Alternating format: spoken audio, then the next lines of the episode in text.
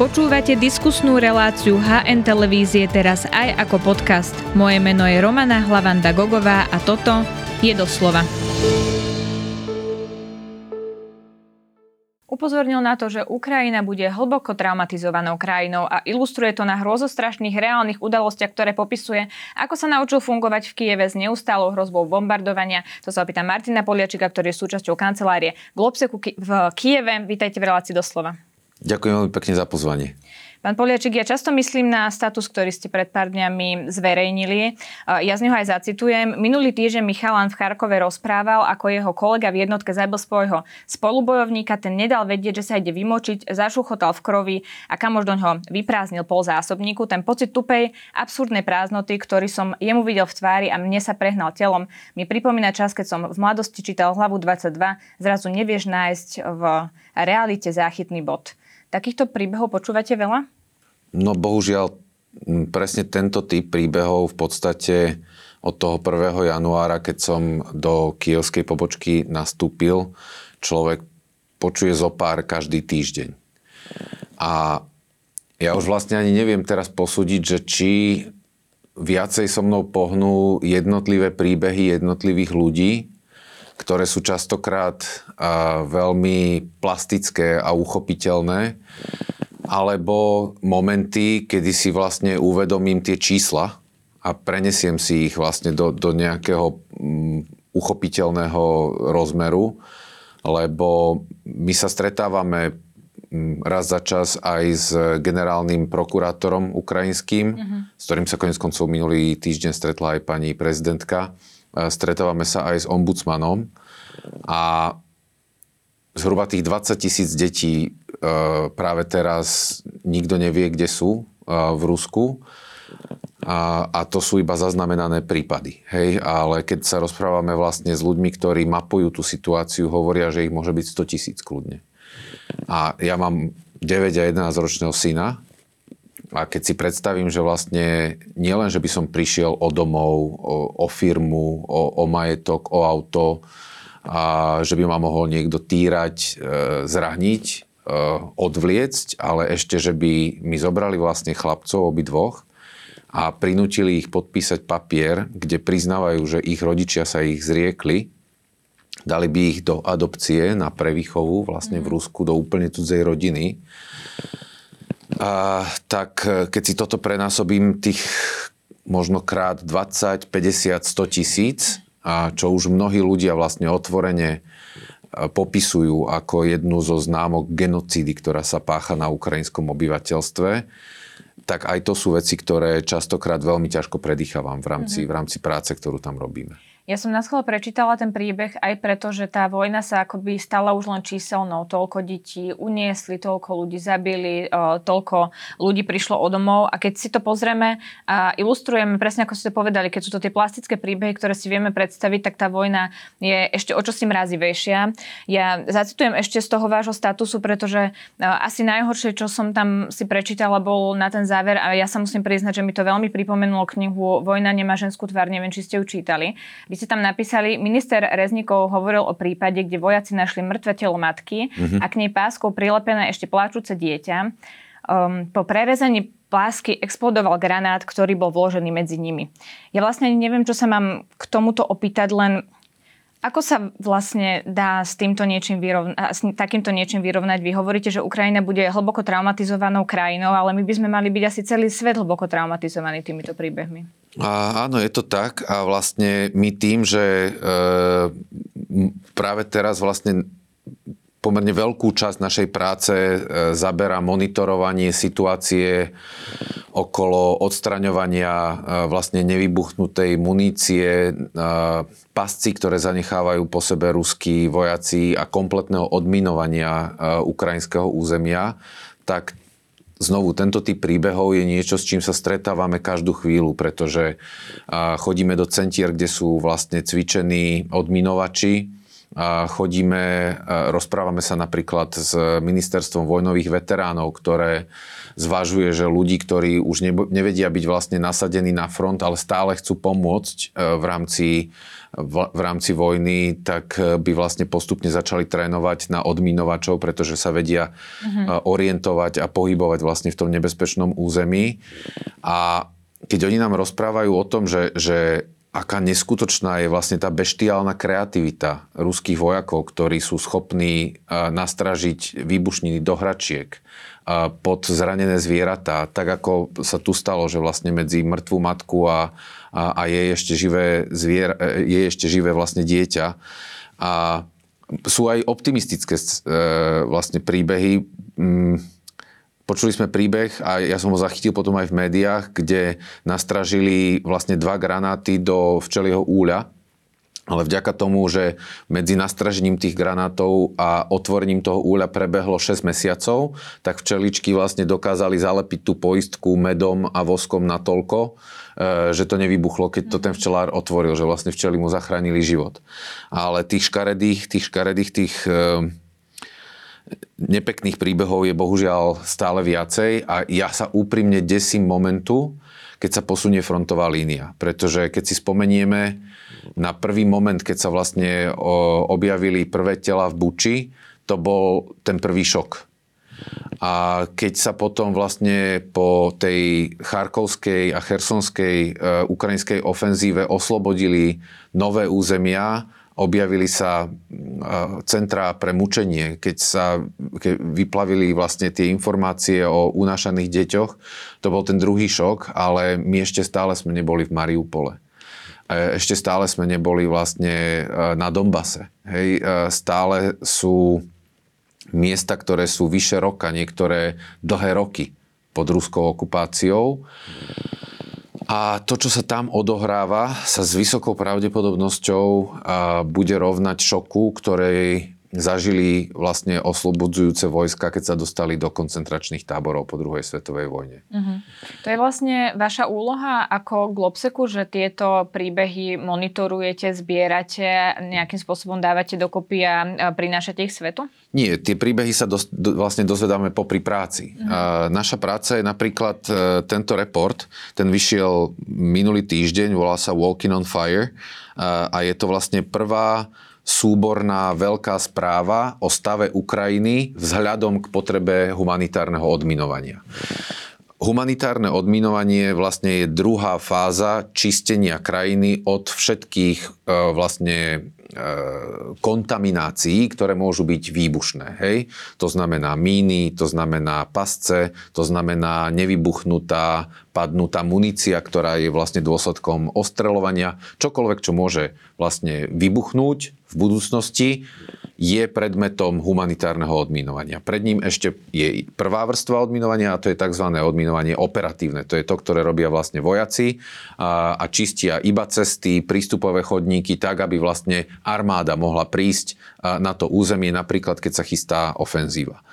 No a v tej správe, ktorú sme vydali a ktorá s vysokou pravdepodobnosťou e, sa stane základom pre e, formulovanie vlastne politiky ukrajinskej vlády, lebo už máme signály, že z našej správy vlastne už sa vyrábajú materiály pre briefing pána prezidenta aj ostatných ľudí mm. v ukrajinskej e, vláde, akurát myslím, že zajtra k tomu budeme mať nejaký call.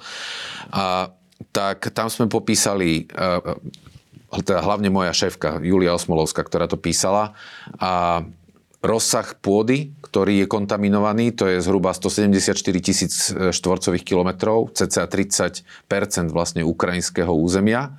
A popísali sme tam, že Ukrajina sa stala vďaka konfliktu hlavne za posledný rok najzaminovanejším miestom na Zemi. Ak by ukrajinský, uh, ukrajinské úrady mohli používať vlastne na uh, odminovanie iba tie prostriedky, ktoré majú v súčasnosti k dispozícii, a to, robili by to tým tempom, ktorým sa momentálne odminúvajú územia, tak celkový proces by trval 757 rokov. Čo nám ukazuje, že ak z tohto sa neurobí jedna z priorít, a som rád, že napríklad pani prezidentka, keď prišla naspäť z Ukrajiny, ja som mal možnosť jej vlastne ten report odovzdať, keď bola v Kieve uh-huh. a, a keď, sa vrátila, keď sa vrátila, tak spomenula vlastne odminovanie ako jednu z najväčších víziev a, a tiež ako jednu z možných kapitol možnej spolupráce medzi Slovenskom a Ukrajinou v budúcnosti. A ďalším problémom, vlastne, ktorý sa toho odminovanie týka, je obrovská komplexita toho problému. Hej, lebo keď si zoberiete, tak vlastne Rusi využívajú všetko, čo majú vo svojich skladoch od možno 50 60 rokov minulého storočia až po dnes. Takže veci, ktoré môžu vybuchnúť, môžu mať rôzne tvary, rôznu kvalitu, rôznu farbu, proste jednoducho to môže byť strašne veľa rôznych ano, predmetov. To môže byť staré, hej, staré, nové, moderné, s čidlom, bez čidla, kombinácie. Hej? Mm-hmm. A Ukrajinci deto. Hej, uh, Ukrajinci napríklad, uh, keďže mali veľmi veľa delostreleckých granátov, ktoré nevedeli už využívať, tak na 3D tlačiarniach na ne začali vlastne vytvárať uh, vrtulky a tie ich stabilizovali v vzduchu a tým ich mohli zhadzovať z dronov. No ale tiež nie každý vybuchne. Hej, a teraz na jednom kilometri štvorcovom na ktorom nejaký čas boli Rusi, nejaký čas tam boli Ukrajinci, niekto tam niečo zhodil, niečo tam padlo z lietadla, niečo tam padlo, nech buchla raketa. Môžete mať až 120 rôznych nástrah. A teraz vlastne každý jeden odminovač, každý jeden človek, ktorý tam príde, ich musí byť schopný od, rozoznávať, vyhodnotiť a musí existovať nejaký proces na ich zneškodnenie. Uh-huh. Máme toto... vôbec na toto odborníkov, aby boli schopní takéto veľké množstvo munície a techniky rozpoznať a zneškodniť? Takto, akože eh, mimovládky, firmy, aj štátne organizácie na ukrajinskom území e, začali vlastne s monitorovaním tej situácie už od roku 2014 a, a, a vlastne do dnešného dňa e, mapujú tie potreby a nastavujú e, podľa toho vlastne tréningové plány pre budúcich odmínovačov. Uh-huh. Takže ono sa s tým už pracuje, ale tých ľudí bude treba strašne veľa. Tej plochy je, tá, tá plocha je obrovská. Zároveň máme problém, že mnohí e, polnohospodári, ktorí už by radi siali, nechcú čakať na vyčistenie svojich polí od mín a buď teda majú svoj pomocné a pomocné metódy, napríklad na diálku ovládané traktory, hej, že oni sú mimoriadne teda mm-hmm. kreatívni, takže spravili si traktory na diálkové ovládanie a s nimi chodia po poliach a keď im vybuchne proste ten traktor na nejakej míne, tak toho autopilota odtiaľ vytiahnu a dajú ho do iného traktora a, alebo a, sú tzv. čierni odminovači, ktorí nemajú certifikát, oni ponúknú vlastne tým polnohospodárom, že za podstatne nižšiu cenu im vyčistia to pole a pobehajú ho s nejakým detektorom kovov, čo ale neznamená, že ho vyčistia úplne. A, a treba povedať, že aj tu vedia byť tí ruskí mínovači mimoriadne kreatívni, lebo oni vedia, že život jedného odminovača je pre druhú stranu oveľa dôležitejší ako bežný civil, lebo ten vie rozoznávať vlastne tie, tie míny a tie, tie rizika. Áno. Takže robia napríklad také veci, že dajú uh, protitankovú mínu, pod ňu dajú ešte jednu kovovú, to znamená, že ten snímač kovov ich zachytí, ale pod ňu na spodok dajú plastovú protipechotnú mínu, ktorú nerozozná snímač kovov a keď ten odmínovač vlastne odstráni tie prvé dve vrstvy, tak tá tretia ho zabije. A ja už to vidím teraz na vás, hej, že, že stačí chvíľku o tom počúvať a človek to pomaličky akože začne, začne drtiť a presne ako keby nastaviť si hlavu na to, že sa musíme pozerať cez tie príbehy na ten proces a, a my ako Globsec vlastne sme si dali za úlohu zmapovať celé to prostredie všetkých hráčov, ktorí, a, ktorí sa tam zúčastňujú od štátnych, neštátnych, medzinárodných organizácií, financovanie, a, udelovanie certifikátov, legislatívu a už tu sú nejaké odporúčania, ktoré by sme e, radi teda videli implementované a máme teda od ukrajinskej vlády aj, aj signál, že áno, presne tým smerom sa chcú uberať, uh-huh. ale teraz by sme radi vlastne a, získali dostatočnú finančnú podporu pre ďalšiu prácu, aby sme vedeli zamestnať vlastne expertov na tie jednotlivé oblasti a ísť s tou správou oveľa hlbšie a začať už pomaličky nastavovať ten proces tak, aby keď tá vojna skončí, e, sa rovno vedelo ísť do terénu a začať Aby sa vedelo, procesom. čo sa má robiť Hej. a kde sa má robiť. Ja vás práve preto aj neprerušujem, lebo je dôležité veľmi počuť to, tak som rada, že ste to povedali.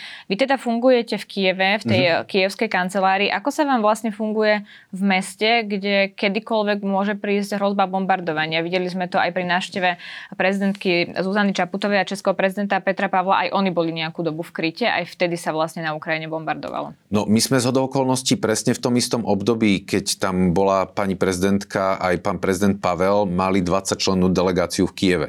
My sme sa vlastne s ich kolónou obchádzali mm-hmm. uprostred mesta. My sme išli na húkačkách, hodí na húkačkách, ale oni mali vždycky prednosť.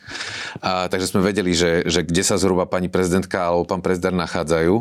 A my sme tam mali bývalého šéfa vlastne e, britskej tajnej služby MI6. Mali sme tam bývalého generála NATO, zástupcu veliteľa európskych vojsk, generála Širefa. Mali sme tam predsedu branno-bezpečnostného výboru britského parlamentu, aj slovenského parlamentu, ktorého nám teraz odvolali, myslím, dneska či včera. A mali sme tam bývalú prezidentku Chorvátska, ktorá je u nás vlastne vedúcou tej pracovnej skupiny pre odminovanie, pretože v Chorvátsku mm. s tým majú samozrejme veľmi veľa skúseností. No a teraz si to predstavte, že v podstate o 4 ráno začnú húkať sirény a vy máte 20 vysokoprofilových proste mienkotvorcov v hoteli uprostred Kieva. Takže samozrejme, že sme ich museli čo najrychlejšie dostať do krytu. A, ale tak zažili si to, čo to je. A treba povedať, že, že tie kievské alarmy sú rôznej e, kvality, hej, sa dá povedať. Čiže viete, ktorým už veriť a ktorým nie? Takto, že Sireny zniejú vždycky rovnako, ale existujú vlastne telegramové kanály, ktoré už väč, väčšina ľudí má v telefónoch, ktoré okamžite začínajú informovať o tom, že e, jednak aký typ hrozby to je uh-huh. a zároveň vy, keď sa pozeráte na mapu, tak podľa toho, ako sa postupne vykresluje, tak vy máte už zhruba predstavu, že čo sa deje. Hej, že keď vidíte, že to ide od východu a postupne pribúdajú nové oblasti, s vysokou pravdepodobnosťou pôjde o rakety. A keď vidíte, že to ide z vrchu, tak s vysokou pravdepodobnosťou v, Bielorusky, v Bielorusku vzlietol nejaký bom, bombardér alebo, alebo MIGI. Hej, takže vlastne podľa mapky, ako sa vám správa, už zhruba máte odhad, že čo môžete čakať od toho, od toho alarmu. Čiže ako rýchlo do krytu a či Áno, vôbec ísť do toho krytu? Presne, hej. A toto zamiešali trošku kinžály, pretože vlastne to sú nadzvukové rakety, ktoré Rusi začali teraz používať 9. marca proti ktorým Ukrajinci ešte nemajú úplne uh, obranu. Mm-hmm. Čítal som síce dnes, že uh, keď nasadili teraz ten prvý, tú prvú Patriot batériu, ktorá prišla zo západu, takže nejaký kinžál zostrelila. Nemám to potvrdené, nemôžem to povedať na 100%. A drony? A drony, uh, Ukrajinci hovoria mopedy, lebo vlastne tie, uh, tie drony uh, iránske majú motory jak, jak motorky. On, ono ich reálne počujete. Počuť. Hej. Mm-hmm. A, takže mopedy, keď letia, tak to už s vysokou pravdepodobnosťou je schopné vlastne protivzdušná obrana zachytiť, ale videli sme vlastne teraz minulý týždeň na, na zásahu tej bytovky, že raz za čas niečo prejde a tam bolo teda cez 20 mŕtvych ľudí. Áno. Takže toto je kievská realita, že už viete, čo na vás letí a kedy sa schovať do krytu. Prečo ste sa vlastne rozhodli, že pôjdete do Kieva že príjmete ponuku v Lobseku? Takto, že ja som si tú prácu vypýtal a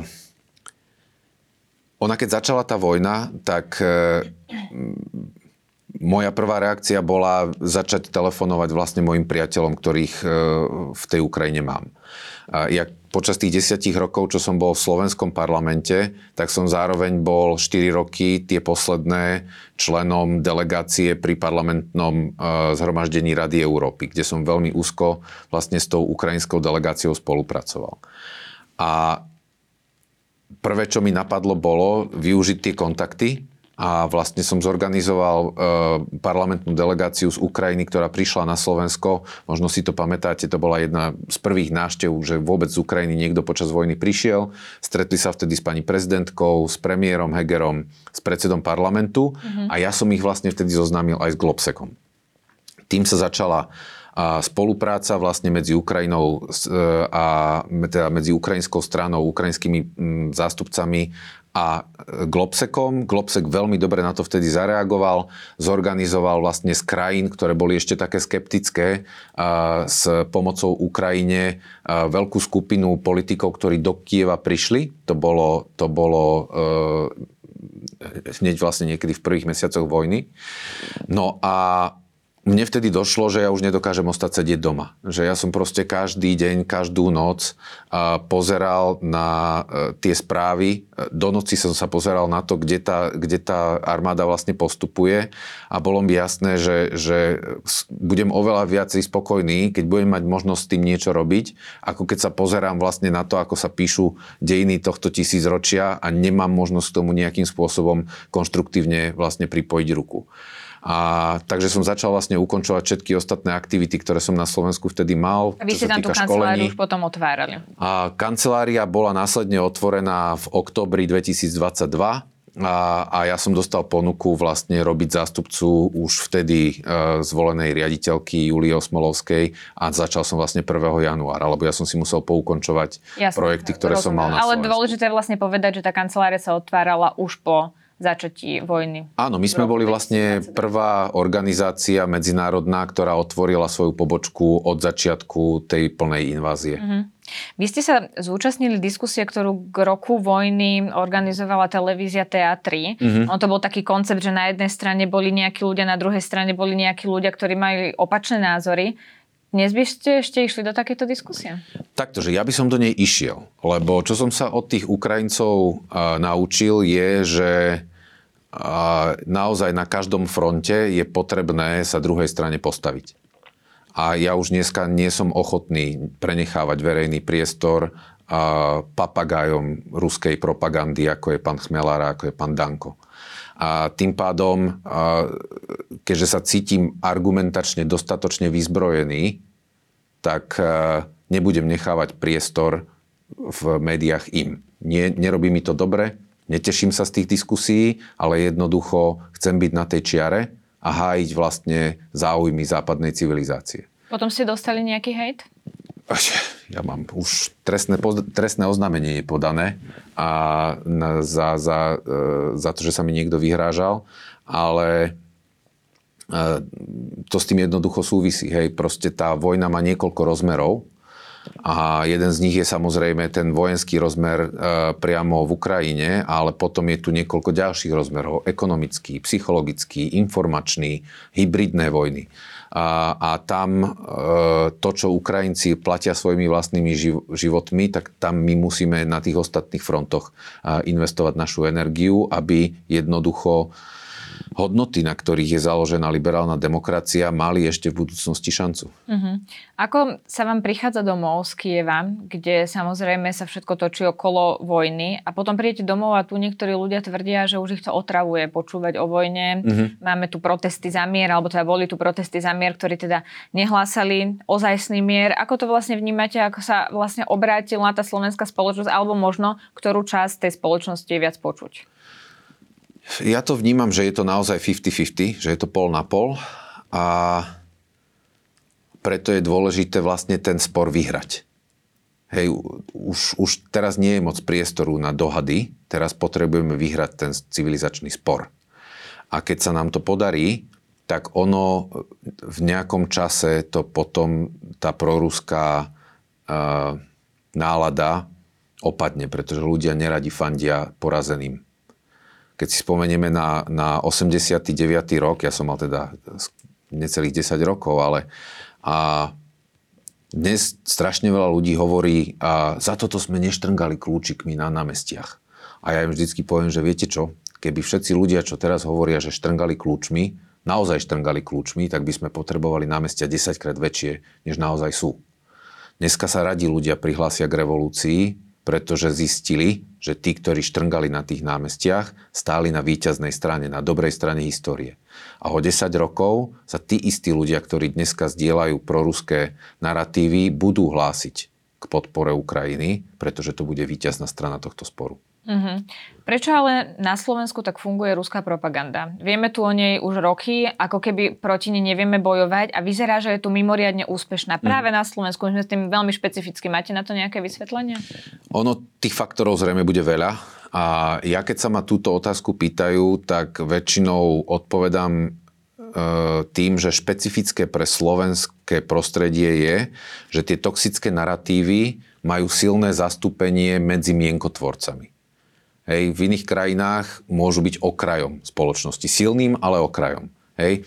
V Čechách napríklad, a aj keď si pozrieme a, pána Okamuru alebo e, tých zvolávačov teraz tých, tých, e, tých protestov za mier, akože, a tak stále to nie je mainstream, stále to nie je ako jedna z najsilnejších strán v krajine. Ale u nás je to Robert Fico a Luboš Blaha čo sú predseda a podpredseda najsilnejšej súčasnej strany, čo sa týka prieskumu verejnej mienky. A tým pádom vlastne, ak niekto takéto toxické narratívy šíri, tak sa môže oprieť o bývalého trojnásobného premiéra a povedať, čak predsa Fico hovorí to isté. A tomu pridáva na vážnosti. A potom sa nemôžeme diviť, že tá, že tá spoločnosť je naozaj rozdelená 50 na 50, pretože a tam neexistuje nejaký záchytný, byt, záchytný bod, podľa ktorého by sa dalo povedať, že kam by sme sa asi civilizačne mali uberať. Uh-huh. Myslíte si, že sa to preklopí, že to nebude 50 na 50, ale môže to byť v prospech Ukrajiny? Lebo voľby budú kľúčové v tomto, tak ako to vlastne vy vnímate? Poďme teraz trošku k politike slovenskej. Tak e, ja to vnímam tak, že je to hlavne na nás. A znovu, toto je niečo, čo som sa od tých Ukrajincov naučil a čo na mňa preliezlo, že Ukrajinci vám povedia, že Zelenský a vláda nerobia to, že my by sme ich mali nasledovať a bojovať za nich. Nie. Oni nás držia pokope, lebo oni sú našimi reprezentantmi. Ukrajina ide od ľudí. Vždy to tak bolo prvú revolúciu, druhú revolúciu, Majdan, vlastne vždy to bolo o tom, že my chceme niekam smerovať a nebudeme spokojní, kým nebudeme mať reprezentáciu, ktorá nás tým smerom bude ťahať. A tým pádom oni si nechcú zobrať, nechcú dať zobrať vlastne rozhodovanie o vlastnej krajine zo svojich vlastných rúk. A keby sa im otočila politická garnitúra, ktorá by sa stala proruskou, tak ju z tej krajiny vyženú. A ja si myslím, že my by sme mali byť toto isté že by sme konečne si mali uvedomiť, že politici tu nie sú na to, aby formovali náš svet, čo odo mňa znie divne, hej, že 10 rokov som bol jedným z nich, a, ale že tá občianská spoločnosť by mala mať jednoznačný dopyt po tom, ako má vyzerať naša civilizácia, náš svet. Toto by sme mali šíriť v našich rodinách, komunitách, čo najviac vieme a potom to až vyžadovať od tej politickej reprezentácie. Uh-huh. Vy ste spolu zakladali SAS a potom neskôr aj Progresívne Slovensko. Dnes ako vnímate tieto dve strany?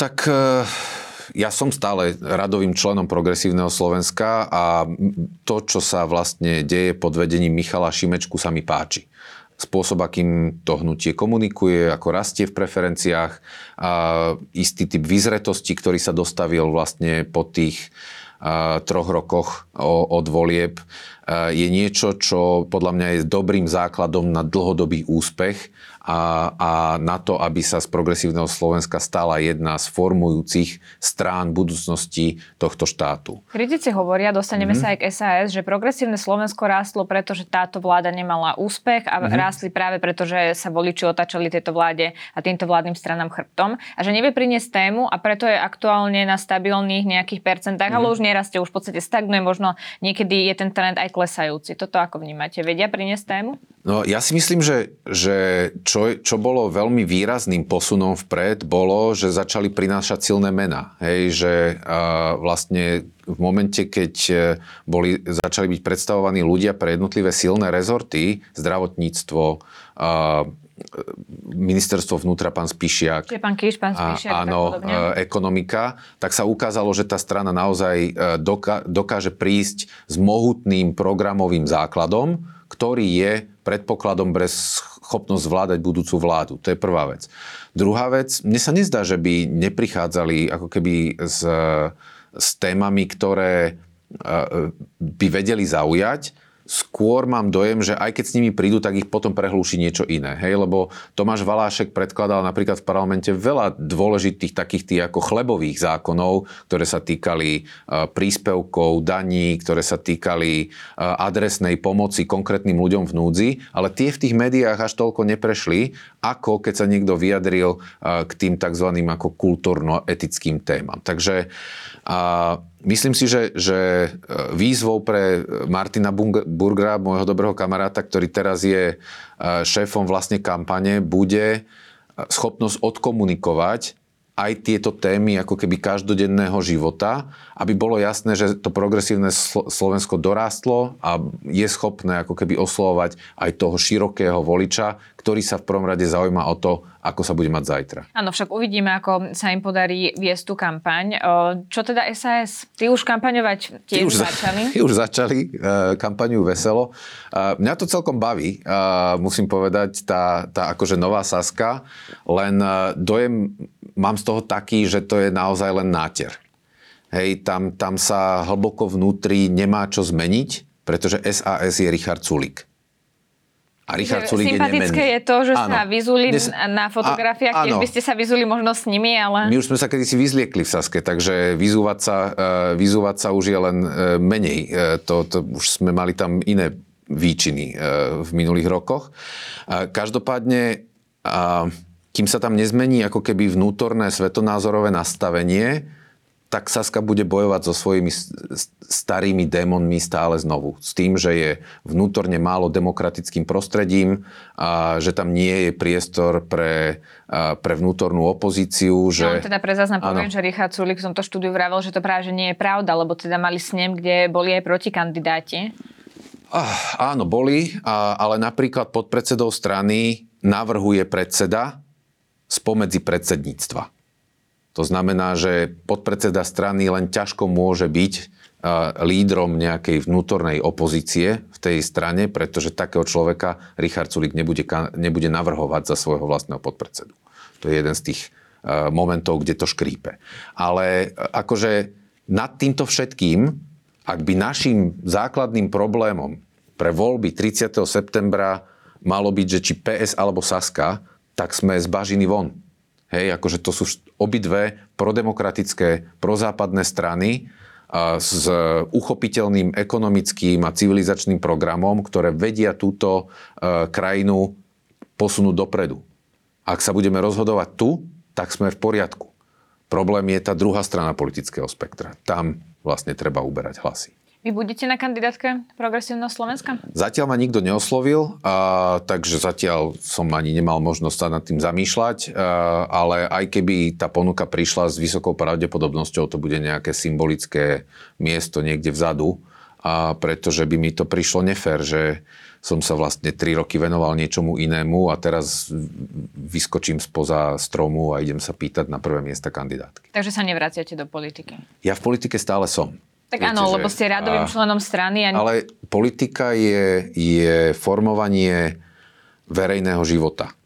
A napríklad v momente, keď mám možnosť cez kontakty, ktoré mám, dopraviť do Ukrajiny 300 kg medicínskeho materiálu, aj to pomáha formovaniu profilu tejto krajiny v zahraničí. Veľmi pekne ste to vlastne zaobalili, ale viete, na čo sa pýtam? Či chcete byť opäť politikom? Ja, ja pozrite sa, ja som ním ani nechcel byť prvýkrát. Hej, že ja som sa dostal na kandidátku Sasky v 2010 roku a vďaka tomu, že som jej písal program, ale to bola vtedy moja práca. Hej, že proste som sa tam ocitol a potom som si to tých 10 rokov v parlamente odslúžil. Užil som si to, bola to úžasná škola, bavilo ma to, ale akože ani som sa tam netlačil a ani mi to teraz nechýba, ale v momente, keď bude potrebné znovu s niečím pomôcť a budem sa cítiť, že mám na to kvalifikáciu, tak to rád urobím. Takže pre mňa či je to parlament, vláda, ambasáda alebo mimovládna organizácia, v momente, keď viem svoje talenty, kontakty a schopnosti použiť pre niečo dobré, tak to robím tam, kde práve som. Tak teda uvidíme, či budete aj súčasťou kampane. Počkáme si na to. Ďakujem veľmi pekne, že ste si na nás našli čas. To bol Martin Poliaček z Globseku a teda aj z Progresívneho Slovenska. Ja ďakujem za pozvanie.